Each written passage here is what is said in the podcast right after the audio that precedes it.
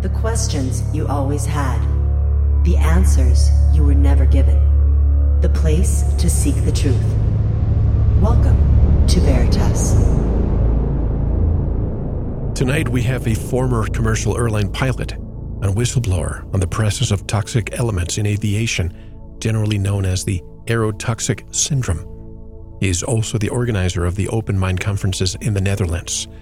As a Dutch citizen, is very concerned about the direction his country and the enslaved humanity in general are heading for. The Netherlands, like most other European countries, is no longer a sovereign country, but has been hijacked and occupied by imperialistic forces with a dark agenda. All this is facilitated by corrupt puppet governments that are controlled by a psychopathic elite. The parasitic influences that control and manipulate humanity by relentless social engineering, also known as mind control programs, can only be battled from a higher state of consciousness, and hopefully, his research and tonight's discussion can help raise that collective level of awareness. Greetings, I'm your host, Mel Fabregas at Veritas Radio. If you want to listen to tonight's full interview and all of our material, click on the subscribe button at veritasradio.com. And if you want to get in touch with me, want to be a guest on this radio program, have a guest suggestion, or have feedback, just click on the contact button of our website at veritasradio.com. I always love to hear from you. Tonight's special guest is Willem Felderhof. Willem discusses mind control, natural law, consciousness, sharing information, and uniting. All of this is crucial to this effort. His website is DutchAnarchy.com, which is also linked at ours. And directly from Den Haag, the Netherlands, Willem Felderhof joins us today. Hello, Willem, and welcome to Veritas. How are you? Hello, Mel. Good morning or good afternoon. Uh, I'm doing good. It's good to be here. Thank you. Likewise, it's very late where you are, and I always appreciate those of you in other parts of the world when you join us so late. Willem, I had a chance to watch a few videos. First of all, about your story, I want to give a perspective to the audience first. You were a, a former KLM pilot, and something happened. Why don't you take us from there? Tell us your story, and then we'll dive right into the interview. Okay, that's um, that's good. Well, I always was very much uh, fascinated by aviation from from uh, little. Actually, from a little boy, I was uh, uh yeah, I was obsessed with aviation and uh, airplanes. Always looking at the sky. So when I finally became a pilot, it was was a dream coming through. Uh, it took a while. First, I went in the army and did the special forces Green Berets here in Holland and then I did also kinds of other work before I started the School of Aviation. That was in 1990. And from there on, I could uh, start my uh, my profession as a pilot, and that uh, continued till 2013. So uh, about two, 25 years, I've uh, been operational as an as an airline pilot, commercial airline pilot. And what happened that you had to suddenly retire in 2013? Well, this was a, a long process actually because uh, I started to uh, to get uh, health problems. My health started to deteriorate in the when I was flying, and it took took me at least seven eight years before I really could could conclude for myself that this was caused by by my profession as a pilot. That there was something in in uh, at my work which caused this health deterioration because before that I had all kinds of other causes which might be the be um, um, the cause of this this health problems but uh, when I had excluded like everything I changed my whole life my diet my way of li- uh, life you know the stress factors all kinds of other um, yeah uh, things which might have caused this health uh, deterioration, uh, I excluded. So uh, at a certain point, I come to the conclusion that this, this was caused by my by something at the work, and uh, for myself, I concluded that it had to do with the air because I could clearly see that that it was not always the same. You know, the after certain flights, we would uh, I had much more problems than on other flights. So it, it was it differs per airplane per uh, per stretch. So there was uh, Uh, it was not a fixed thing, but I was for myself. I was quite sure that it had to do with the air. So, but it, took like ten years, and you get. I got diagnosed first because the, the problem started with migraine, with headaches. So then you go to the doctor of the of the company, and I got diagnosed. In the first time, I got diagnosed with burnout. Of course, this is the this is the diagnosis you get when a doctor doesn't know what it is. Often, so then uh, you stop flying. I stopped flying because I I thought it made sense. I was in a divorce and all kinds of other stressful factors. People were dying here in family and uh, all kinds of things which I thought, well, it makes sense. So I stopped flying for like three or six months, and then uh, the problems, the symptoms were less. So I thought this is a burnout. But then I went back flying, and then the, the problems came back again. So that that was twice I was diagnosed with burnout, and then I knew that this is has, this has to do with with something on the on the work floor, and and with the air. So it took about 10 years before I knew that it has to do had to do with uh, with with the air, but I didn't know anything yet. Um, I was also an instructor, so I saw a lot of uh, other crew crew members on the flight simulator, and I was always asking, "How's your health doing?" And I saw I was not the only one with health problems, um, especially cognitive problems, you know, memory, concentration uh, problems, uh, memory loss these kinds of things, especially these things, kinds of things you don't want to have uh, as a pilot. But um, uh, I finally met a, met a, man who um, said there's something, there's a guy here who uh, is retired and he had something with uh, oxygen poisoning or something like that. So I contacted him and he said, no, this has to do with, uh, with exposure of nerve gas components, organophosphates, which are the result of a design fault in the engine. And uh, that is causing this so-called aerotoxic syndrome. So from then on, I started to take air samples and all kinds of uh, machines in the beginning with me when I was flying. And they were all tested positive on this compound of, uh, of organophosphates, tricresyl, tricresyl phosphate to be exact and this is a neurotoxin. So uh, this, this, this was causing these neurological problems.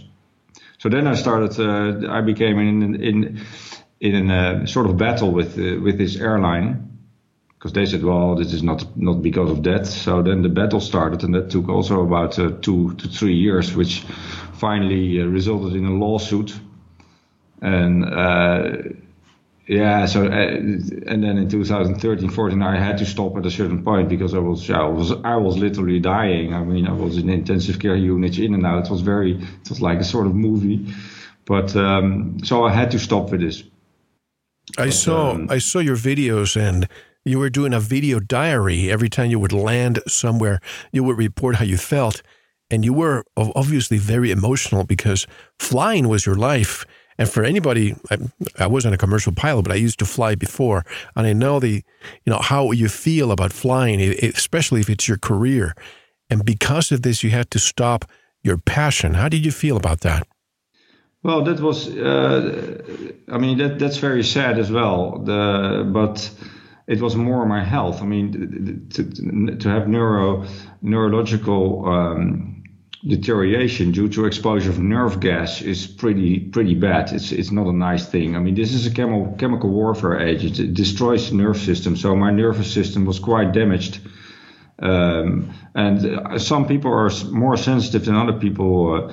Uh, uh, because we all have a different constitution and I have certain enzyme mutations. So because of that, I've, I am bad able to detoxify of these organophosphates, especially. So it builds up in the system. So in my case, I'm in this category of so-called bad detoxifiers. This is a group of three to five percent of the population. So that that's a lot of people. Um, so it's it, it's and I was taking this video diary because I thought, well, if I die, because this was during this uh, this battle when they put me back in the aircraft uh, every time because they said they stopped my salary, so they said, no, uh, you're gonna fly, and it's not because of this, and if you don't fly, you don't get a salary. So uh, they put me back in the aircraft. Uh, do, flying again, but I was in such a bad shape. So being exposed again, uh, was pretty serious. So I thought I'd take a diary, video diary, and if if if I die, you can send this to the uh, to the press or they can release this, and then this is quite an evidence. It was this documentary was quite quite recently uh, broadcasted. That this video diary was a very small um, piece of the whole thing actually, but. Um, you see my health deteriorating there actually in this in this short period. You see what's happening before and after the during and after the flight. So it was pretty strong evidence, powerful evidence, because you see something, you see somebody breaking, and I, I mean this is what happens with a lot of people, of course, in in corporations which uh, which uh, have these kinds of practices, but you don't see that, of course. So that that was it was quite powerful to see somebody breaking uh, in that sense. What is aerotoxic syndrome, and what is your involvement in bringing this topic out to the mainstream? Well, my case was uh, sort of unique in the sense that I had a very good doc documented. So I had I had built up a, a whole a medical dossier um, with all this evidence and uh, also all my results of the air samples, blood samples, uh, they all tested positive on the presence of TCP, this, this triglycerol phosphate, which shouldn't be there. It's it's it's it's forbidden. It's uh, uh, it shouldn't be there in, in the cabin. So people are breathing it, breathing this in. This uh, this nerve gas. It, it, this is nerve gas. It's an organophosphate. It's ridiculous that we're talking about it, but um, then the industry at a certain point couldn't uh, ignore or just say deny that the, the, presence of it because all this evidence came in. So then they said at a certain point they said, well, it's there, but it's in such a low doses that it is not harmful. you know, so um, yeah, so and then this lawsuit came, was there, but uh, most people they don't have a file they don't, you know, at a certain point, I had to go to this doctor of the of this this corporation and say, well, I think I'm being uh, uh, my health problems are caused by this, and I have this evidence, and then they have to put it in your file. But most people don't even do that because they're afraid to speak uh, because then suddenly you're you're against this uh, this corporation, so they don't speak out about it. So in that sense, it was a quite unique case. But there are there are more cases about it. Uh, there was also a lawsuit of the cabin union in Australia who won a case against the uh, the industry because of this. So that there are cases, but not much. And now it's even more difficult because the the, the airlines have sort of um, bundled the forces. Oh, merged uh, everywhere. Yeah, exactly. So you you you are up against uh, these top lawyers. Uh, you don't have money. You're completely sick. Your health uh, is bad. So you, it's it's very difficult as a, as a uh, a single person to fight this industry. Yeah, when I see uh, these mergers, Willem, I always wonder what's going to happen with competition. What's going to happen with affordability? But we'll talk about affordability later when it comes to these these budget airlines, because we also want to talk about chemtrails later. Because I've always wondered how are these airlines making money going from one place to the other for ninety nine dollars, unless somebody is paying them to deliver something while they're flying. But I just wanted to plant that seed because we're going to discuss that later. But when I watched the Dutch report where you're featured, when the reporter asked what actually happened with KL- KLM, you said you didn't want to talk about it. Did you get a, and I understand if you don't want to talk about it, did you get a disability pension with a confidentiality or non disclosure agreement? Yeah, that was that was uh, part of it. But uh, they say you become sick flying, so I have a sort of medical pension. Um, and we stopped the whole thing. And uh, but yeah, there was this non-disclosure uh, agreement, which was in this documentary, and uh, that's why I said no, I cannot say anything about this. But I, I, mean, the whole thing spoke for itself, of course, the whole documentary. Uh, and then the second part was on the international aspects of it, with these pilots in EasyJet and so right. this, uh, there are much more. So, but yeah, that was because of that having a relative high up in the airline industry, I suspect you were quote unquote taken care of. Uh, but of course, you need to stay silent. But as you said, the documentary spoke for itself. The answer is right there. You don't have to utter the words. Now, if pilots are suffering the health consequences of toxic uh, oil fumes, shouldn't the public know since they're also suffering, perhaps not to the same extent, since most people don't fly on a daily basis like you know pilots do. So their exposure to this is much higher. That's true. That's true, and uh, the health problems that that's a big taboo in aviation. It's not given public as well. The the the figures, exact figures, are not uh, made public of. Um, of the health uh, health issues in, in aviation, and that's not for nothing because a, a lot of people are having health problems who are in aviation, and also passengers who fly a lot. There are also, uh, I mean, this, this, group of bad detoxifiers who uh, who are really having difficulties to detoxify of this this uh, these organophosphates. And again, uh, these are these are nerve gas components. These are chemical warfare agents we are being exposed to uh, in unknown amounts. so this, this, the whole thing is is of course is insane, but. Um, then you have another group of 30%, so 30% of people, so-called medium detoxifiers. These are people who are getting serious health problems after 10 to 15 years of flying, roughly speaking. That's the average. So this is a, that's a huge group of people. Uh, and passengers, because there are also so, so-called fume events, and that these are events when there's a technical problem an engine failure or of certain technical failures when there's a huge exposure of these fumes.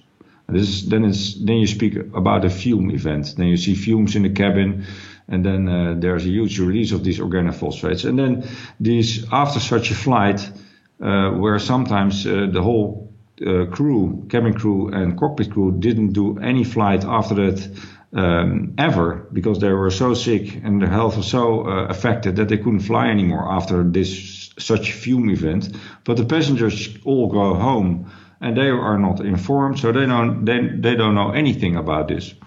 So uh, this this is a huge thing. This is this this this is um, um, uh, yeah a very big problem in aviation, and more and more people are having more and more problems with flying because of our toxic uh, um, assault nowadays. This multi-directional toxic assault. Besides the this exposure to these nerve gas components, there are a lot of other uh, toxic exposure we are having today. So more and more people are having problems with with flying.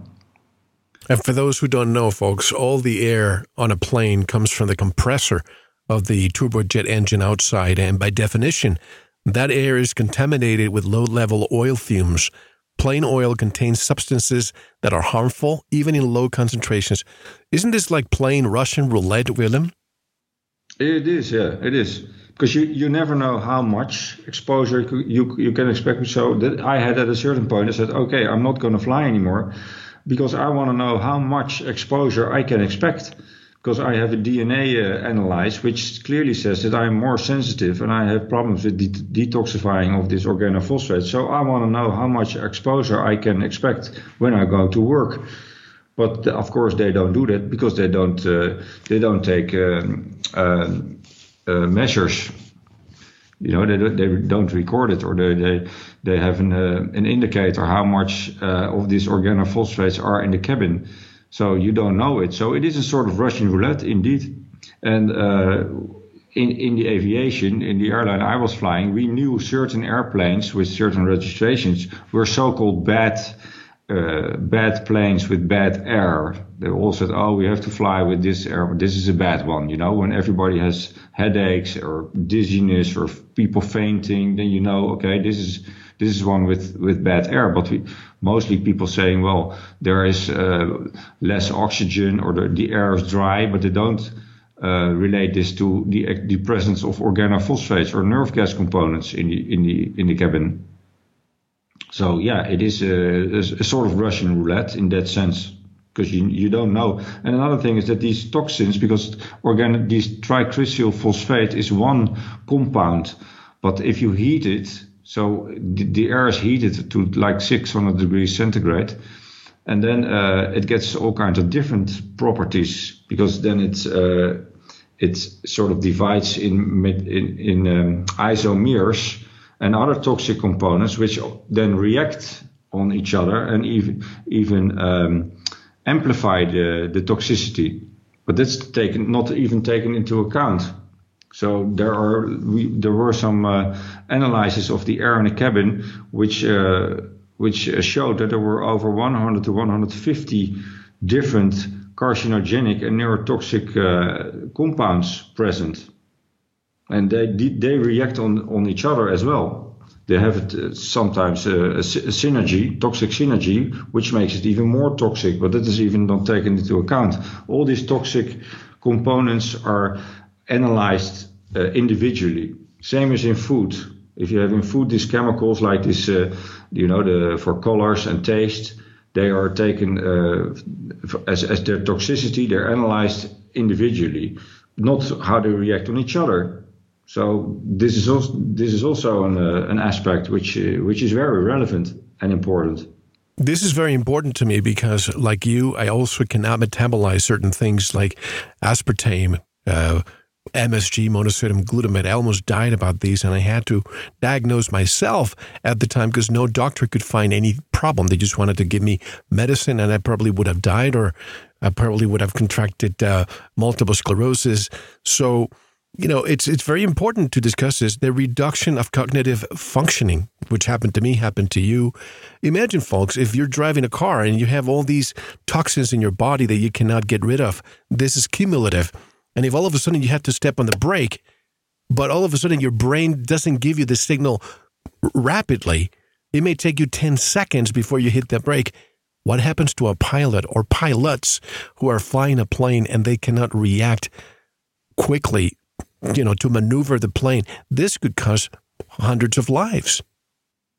Yes, it is a very uh, serious uh, aspect which should be taken into account there should be no uh, nerve gas components, zero. I mean, it's ridiculous that that people who work there and who are so-called concerned about concerned about flight safety that they uh, say, well, we uh, we adhere to the norm, this international norm. You know, that it's it's, it's a norm which is completely uh, uh, not applicable it shouldn't be there at all, zero.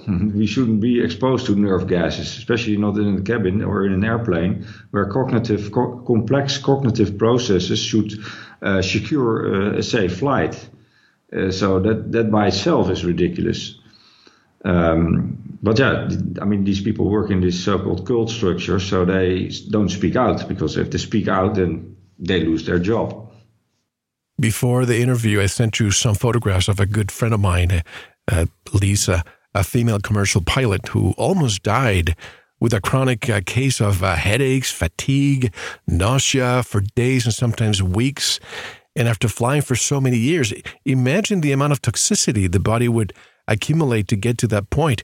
She finally found a Dr. Harrison from the University of San Francisco who was able to diagnose her and she was able to de- detoxify herself and she's now doing something else as she found healing of of all things with sound. In fact, I'll give a, a courtesy plug here. Check out Lisa's website, folks, at Gongster, like gongs, gongster.com. And she's just thriving with that and helping other people.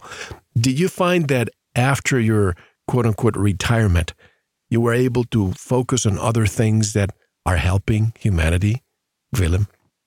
Uh, yeah, well, I I mean, I did a lot of healing work for myself, uh, also in the New Age uh, uh section, because I I had way back when I was younger also uh, other kinds of things which which uh, which caused me to look for alternative healing methods because I couldn't find any solutions in the in the in the mainstream um, medical circuit, or how do you want to call it? So yes and and from there I started to to to become more aware of the of detoxing and these kinds of aspects and helping other people with this.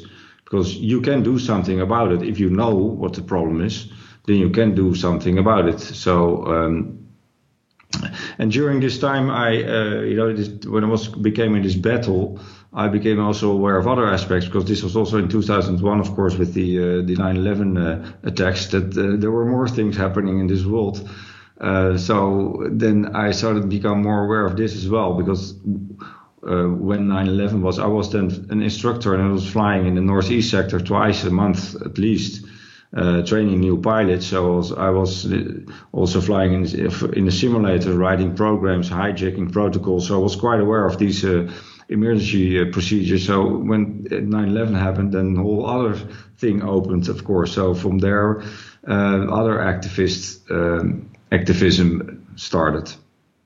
You know, conveniently, uh, again, uh, as I was watching the documentary, airlines have their own health services department. In this case, KLM Health Services, they conveniently found no link between your symptoms and the air quality inside the aircraft.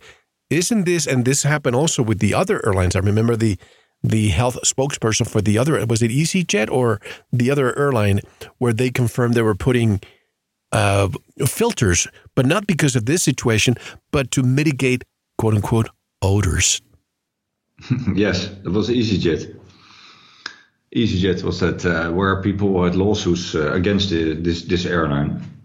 Isn't this the, the case end. of the fox guarding the the hen house when you have health services from a an airline deliberating about the case?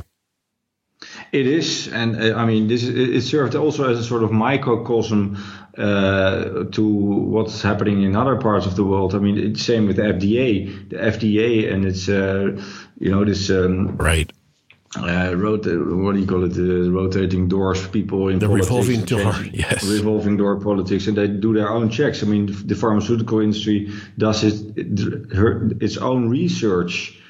Well, it, that is of course ridiculous, and having your own doctors that uh, yeah, it, it, it, makes it completely. Um, unreliable, of course. And then you have the court, uh, the court, the law, the courtrooms, who are also part of the uh, the corporate structure.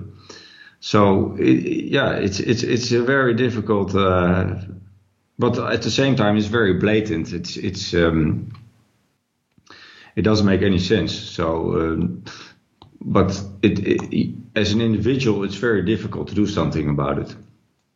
And mo- no, and most people are afraid. Uh, that's that's also a thing. People are really afraid to take action and to uh, step out of that fear and to uh, to do something because that, that, you have to take action. Of course, I saw a lot because you can do some things about it. But uh, I, I've seen how deep that fear is, and also experienced myself because at a certain point I had I was suddenly out of this cult structure and had to say, listen, I'm becoming sick of this uh, this is the problem. I have evidence, and then suddenly you're outside, and then then you're a danger. And then to to go through that process, that's is uh, you got confronted with with with fear. And uh, for a lot of people, is that a big big step to, uh, to, to take even a little bit of action to have a DNA analyze analyze for instance. You can take a DNA, DNA analyze and then you know if you're a bad detoxifier or not. But that is all was already sometimes for some people too much because they immediately think well my whole life I have a mortgage and my whole work and my social life is based on this job. So uh, that falls apart. And look, I understand that. This is how you were able to survive back then. This is your profession. This was your passion. You like to fly. And all of a sudden, you're in a situation where if you continue flying, you would die.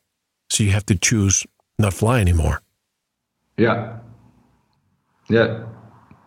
And I, I mean, I don't go as a passenger as well because now you have. Uh, the the toxic. Uh, I mean, you have this new Boeing, uh, the Dreamliner, the 787, right. has, has another air conditioning system where the air comes from the outside and it's not uh, bleed off the engine. So in that sense, you don't have this exposure to these nerve gas components. This and that I I did it, I tried it, and it's it's true. It, it is different.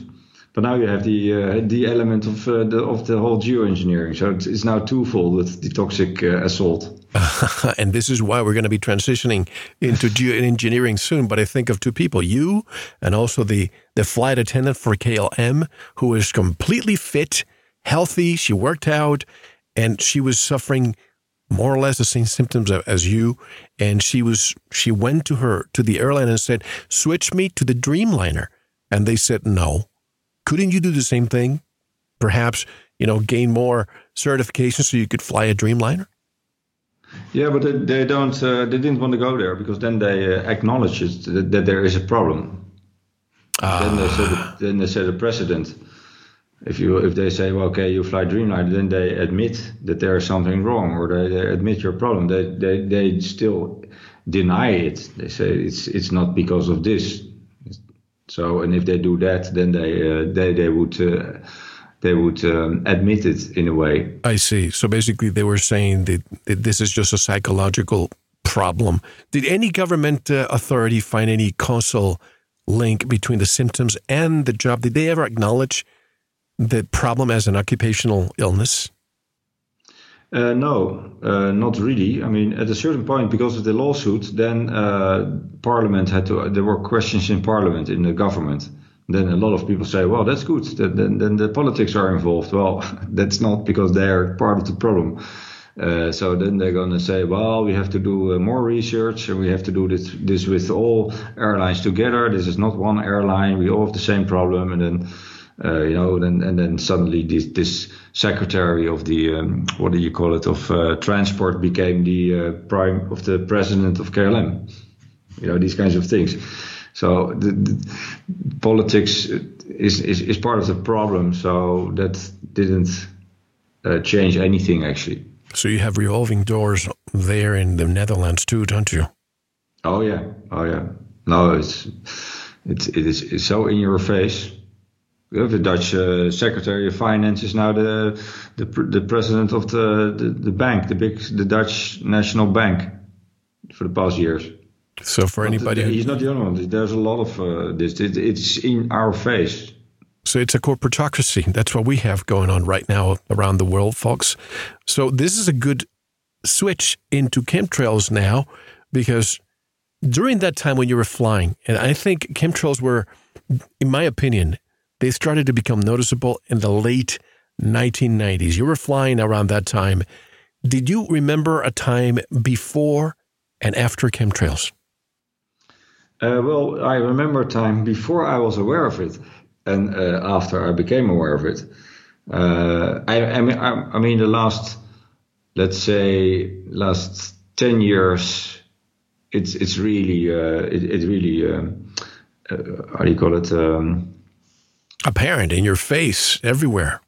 Yeah, but it was really full on, really full spectrum, full on, and especially after the deregulation, eh, the deregulation of aviation, which is clearly uh, uh, very much um, related to geoengineering. That uh, that it really started. So that that's the that that's what you say. That is about uh, 2000, 2000, 2001 9/11, this this time that that was also the period when uh, when they really started to uh, to implement it to to to to apply apply it worldwide, full spectrum. So it's like 15, 15 years. I remember I the week of 9/11. I, I, was probably one of the first flights that was able to leave the United States. Where my wife and I were going on vacation to Europe, and I flew throughout Europe. I never saw clear skies at the time in the United States and there, perhaps because of this whole 9 11 grounding of the planes issue. You didn't see clear skies? No, I did. I did. For the yeah, first, yeah, first yeah, time in years, the skies were the blue that I remember before. Yeah, yeah. I mean, there was four days eh, that was now flying uh, uh, when 9 11 happened, the, the attacks. And then uh, the temperature also uh, decreased like four four degrees or something like that, four degrees centigrade, uh, because there was no flying. So there was no there was not this this haze, this blanket was not there. That's true. That was the case. So I remember almost 10 years ago when I started discussing chemtrails uh, publicly with the late A.G. Griffith here in the United States. Uh, it, and he started mentioning Project Cloverleaf. What do you know about Project Cloverleaf? And if you know about it, has it evolved into something else today? Well, I think it's still it's still sort of going on. I mean, it's now um, uh, these projects. I mean, weather modification, geoengineering programs, of course, are now going on for like 100 years. Already in the Second World War, they were experimenting, uh, and in all these wars, of course, they're experimenting uh, with with these kinds of things but um, that it, it is now. So I think it's an ongoing thing. It's an ongoing uh, project, but um, they're refining it constantly. That, that that but it's it's fully operational, and techn- technology is is evolving so fast that and we don't even know what the, what what they all have and implementing, but it's now uh, fully operational and uh, and ongoing. Are they piggybacking? And you you know that term, right? Are they piggybacking on planes these days, commercial airliners, where the pilot doesn't even know that its own plane is spraying these chemicals? Yes, uh, because in in commercial aviations of commercial aviation, pilots don't know it. I don't. I was also uh, involved in it because I and I was not uh, aware of it. So commercial pilots are not aware of this. Most of them. I mean, nowadays probably a lot of pilots are aware of it, but they don't speak out about it. So they they they they are aware of it. Some some of them, but. Um, back then, like I was also not aware of this. It was not in my uh, you know, in my field of awareness, somebody asked me, that was in 2006, something like that, what what do you think about this chemtrailing uh, aspect? So I said, well, I, I don't know, I don't I don't think so that it's possible, but I will look into it. So I thought, but I didn't do really the research, what I what I learned to do later on. But uh, back then I thought it's not possible. This is technically not possible. But after, of course, when I did research after that, it, I became very much aware that it was possible and it was happening. But you don't learn anything about contrail uh, forming dynamics when you are at the School of Aviation. You learn how to school how to fly an aircraft. That's right. But, um, yeah. So you don't see it if you don't if you're not aware of it. But nowadays it's really difficult not to see it, of course. But then you go come to the psychological causal factors below behind this. What, what is causing the fact that we don't see this? So um, I, I, had a reunion of pilots like uh, a year ago at the School of Aviation, and we, we were cycling through the area, and it was really ridiculous what was happening in the sky. So I said, "Hey, listen, guys, these were all very experienced pilots, captains, ten thousand hours plus." So I pointed to the sky. I said, "Listen, you guys uh, know how. I mean, we studied meteorology in School of Aviation, so it's your job to analyze the sky. You're you're watching the sky for thousands of hours, and you have to anticipate and plan your flight based on cloud dynamics, cloud formation. Uh, uh, so you know that what you're seeing here is completely unnatural. So there, and then they were looking at the sky, and it, and they, well, they, they didn't see it." And then a few weeks later, I got an email of one of these guys, and he said, "Well, listen, Willem. Back then you pointed at the sky. I didn't see it, but I started to take a point of, of uh, starting to um, pay attention on this." and look into it. And uh, I was quite shocked. My world fell apart. And uh, but now I know it. So then he knew it. It took some time for the mind to open up, or uh, that this might be possible. But uh, it, nowadays it's you don't see hardly see any any natural skies or blue sky. You don't see it anymore. So it's it's even more uh, fascinating to see that people just don't see this. I'm told here in the United States, I don't know if this applies in Europe, but there are certain things that pilots are not supposed to talk about. One, what crashed at the Pentagon. Two, chemtrails. And three, don't say that you saw a UFO. Those are three things that you're not supposed to talk about because it would make you look crazy. And the perception of the population would be, hey, let's not fly that airline. Yeah, it might be possible. There's not a written thing of something like that. But this is, of course, not only for pilots, but I mean, I uh, in my career, I had twice uh, see, seen UFO. Uh, uh, and, and, reported it once. One of the two times I reported it to uh, air traffic control. So it's this is a quite uh, familiar phenomenon. If you if you see an, an unidentified flying object that you report it, if if you really cannot identify it, but it's more that people don't speak about it because they are afraid of falling out of that group or being seen seen as a madman. Right. It's not written down. You don't need to write it down because people by itself, by their psychological um, uh, construct, or are not speaking out because they're afraid to fall out of the group. And that's I think that's the reason why they don't speak out. So you saw a UFO more than once, what happens to that information once you call tra- traffic control and say, "Hey, I'm looking at a bogey here or or a, or a UFO"? What happens with that information? Well, they just record it. They they record it. They uh, they then record the time when you have reported it, and then they write it down, and it goes somewhere. And they, I don't know, maybe they pass it on to military uh, station somewhere there in the area. Was this, the once was was twice over the Atlantic Ocean, so maybe they pass it on. I don't know what they do with it. Uh, that, that that's then in other hands.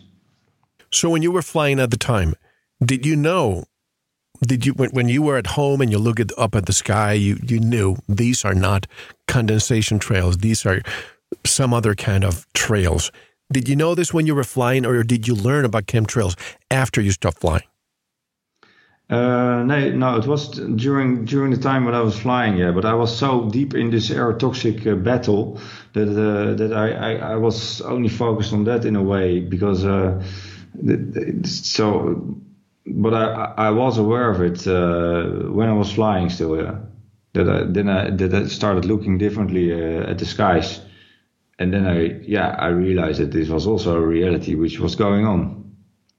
Do these planes fly above the thirty some thousand feet regular average altitude that most commercial airlines fly, or do they do it below you? No, because this this was back then already was was this uh, part of co- commercial aviation. These persistent contrails uh, were caused by commercial aviation. So I didn't see the, the, the, really separate military spraying these these flights. I didn't see that really, but I saw commercial aviation with these huge persistent contrails, which you don't uh, label as chemtrails back then or so, thought that there was something wrong with it. But this was this is commercial aviation back then already, which was uh, causing this. It's interesting that some people have written to me. They have these devices that when a plane is flying above you, above your house, for example, you're in, you're in, the backyard and you see the plane, you can see on your little device what airline, what flight number, the the the the the, air, the, the, uh, air, the aircraft number, the serial number. But sometimes when there are these planes that you can actually see, you can't even see them. They're almost white. It, they don't identify. There's no pinging coming from the transponder. Have you heard that? Yeah. Yeah, I've heard it.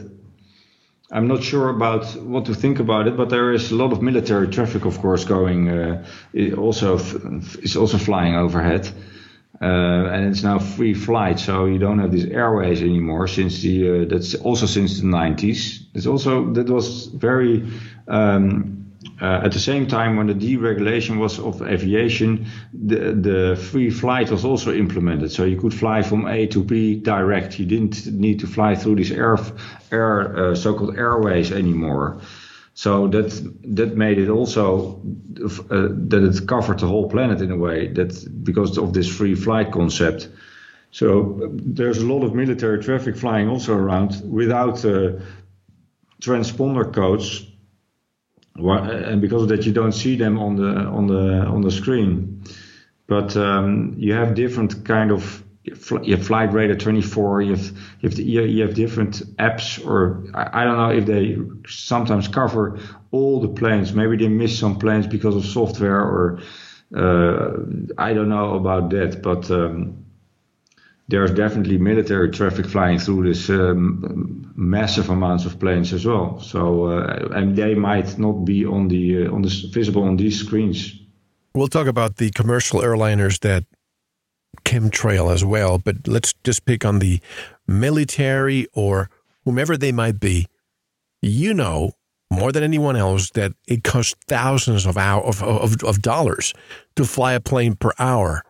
If these planes, the ones that are not the commercial airliners, the ones that are just flying to spray, these are hundreds of planes at any given moment.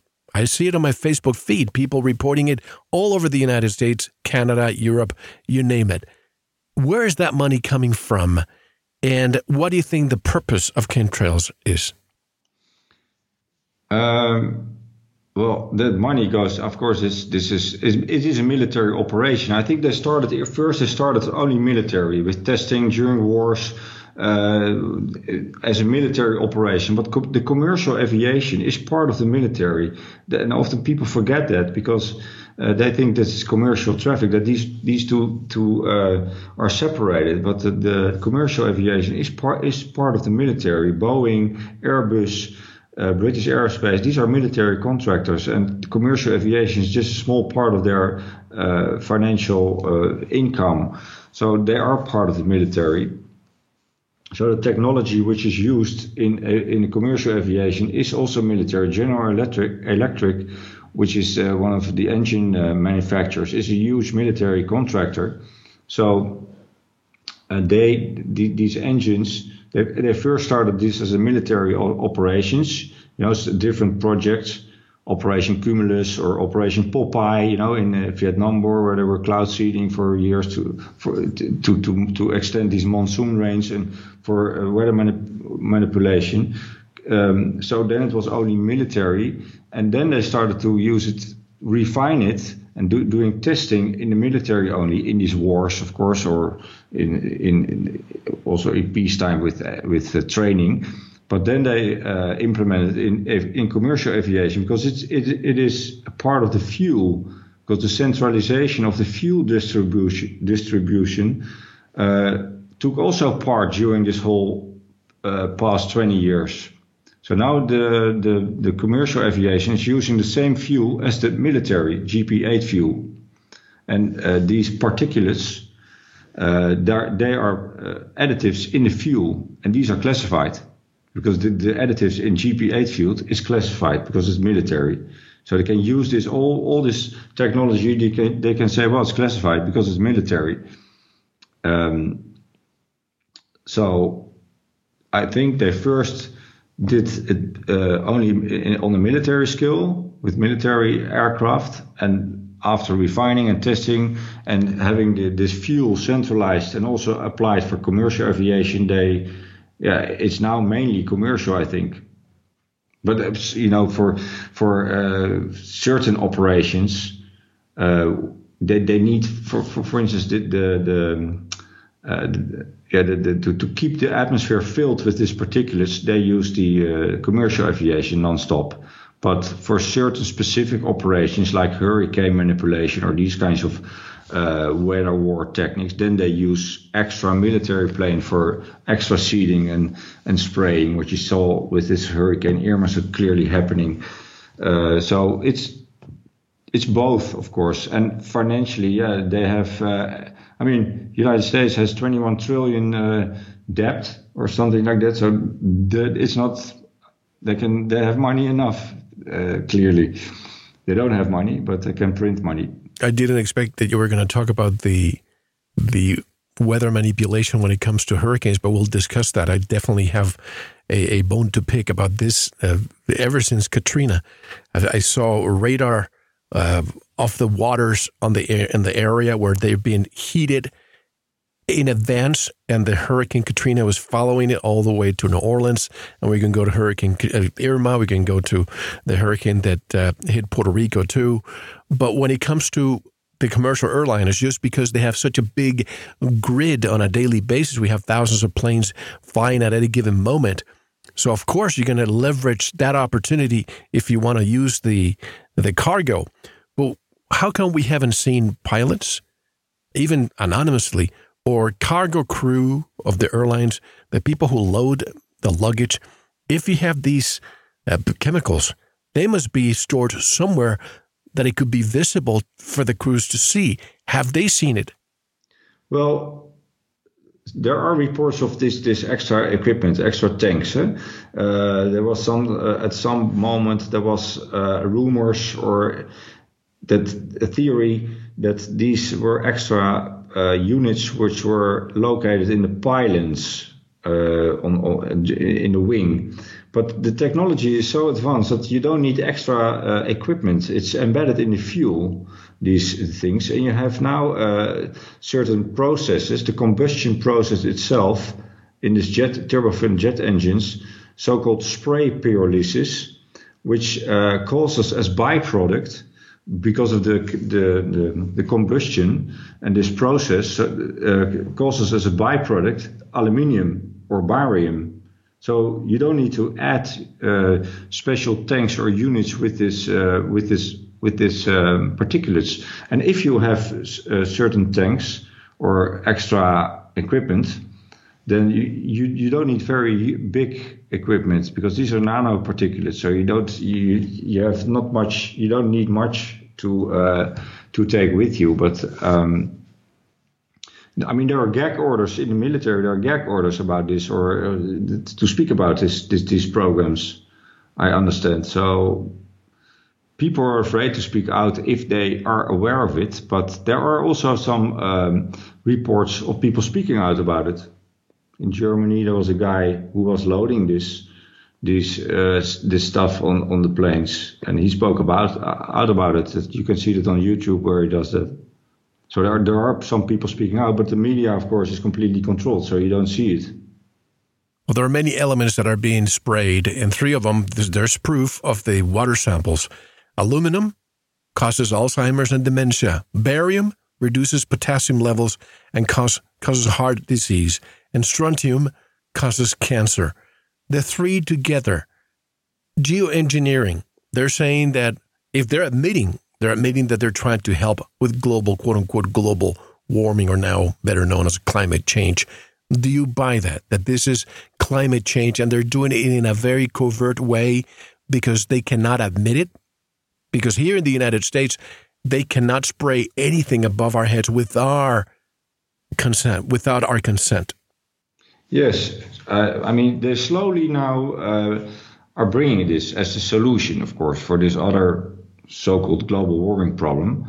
So it, the official narrative now becomes that they are thinking about it and planning about it, and that they are going to implement this uh, as a so, as a maybe a solution for global warming or solution, and then in any case to slow down this global warming process in order to spray the atmosphere with these reflective particulates so that uh, less sunlight is then uh, reaching the earth. That's they, they bring it, but since it is a military operation, they can also because it's completely illegal. That's, that's true what you say, but it's military, so it's classified. So it's, it, it falls. There is still no regulation for aviation. Also, not in the climate uh, uh the climate uh, summit. Then aviation was excluded from from this whole uh, CO2 carbon tax thing, well, that's not for nothing that that the aviation is still excluded because of this, of course. But it is completely illegal that they're doing this, and a lot of other things, of course. Everything is done with without our consent. So yeah, it, it, illegal. But the court courtrooms are part of the problem as well. well, they're part of the problem, of course. And I mentioned to you how it costs thousands of, of dollars per hour for, to fly these planes. I spend time in, in Mexico every year uh, at a beach down there. And as everybody knows, Mexico is a poor country. Uh, when it comes to having all this technology and flying these planes, it would be cost prohibitive for their government to do that. So I'm sitting down on. I've said this story a few times, but it's it's good to to to refresh people's memory. I sit down on the beach when there's nobody there, and I see this plane coming not spraying yet. The moment it reaches the town, it starts spraying. It goes all the way to the extreme and it stops spraying. And then it comes back until it blankets the entire sky. So I decided one day to call the Mexican Air Force. And I spoke to a high, uh, a you know, an officer of the Air Force, and I asked him, "Who are these planes? They're flying in your in your sovereign, quote unquote, sovereign airspace." And their answer was, "They're not ours." and I cannot comment any further. That's what I was told, Willem. What's your opinion on that? So he said also, I cannot uh, comment on that. I cannot comment, but they're not ours. Yeah. So who are they? Is this NATO? Might be. Might be. I mean, there are a lot of uh, programs just these the politicians and these officials they don't know what's going on. I mean, here it's the same. We, we, we I went to the to these politicians a few months ago. I was asked to go with a group of this geoengineering. Stop geoengineering activist group to go to these politicians in, in parliament to uh, offer them a petition about this. So I, I went with them, and it was because I, it was fascinating to see these politicians by itself, these robots, literally, to see where they are yeah. with their awareness. Because I, it, I couldn't uh, it, uh, come into per, in, in this parliament building for the last years. I tried uh, sometimes just to go, to go there, but it didn't work. So now I could uh, uh, see that and experience that how where they were. Well, these people are completely disconnected from reality completely. They, they don't have a clue what's going on. They literally were robots. We were t- giving this petition, so I said, as a, as a former pilot, so that they are more willing to listen a little bit in a way, how ridiculous it might sound, but uh, they didn't have a clue actually what's what's going. They're completely somewhere else. They they're literally robots. I've been connecting a lot of dots lately with people like you that come on the show, and I have a few not conclusion, but a few theories that I'd like to discuss with you to see what you think. But we have to take a break. And when we come back, so much more to discuss with Willem Felderhof. Willem, how can people learn more about your work? You have a website. What's your website again?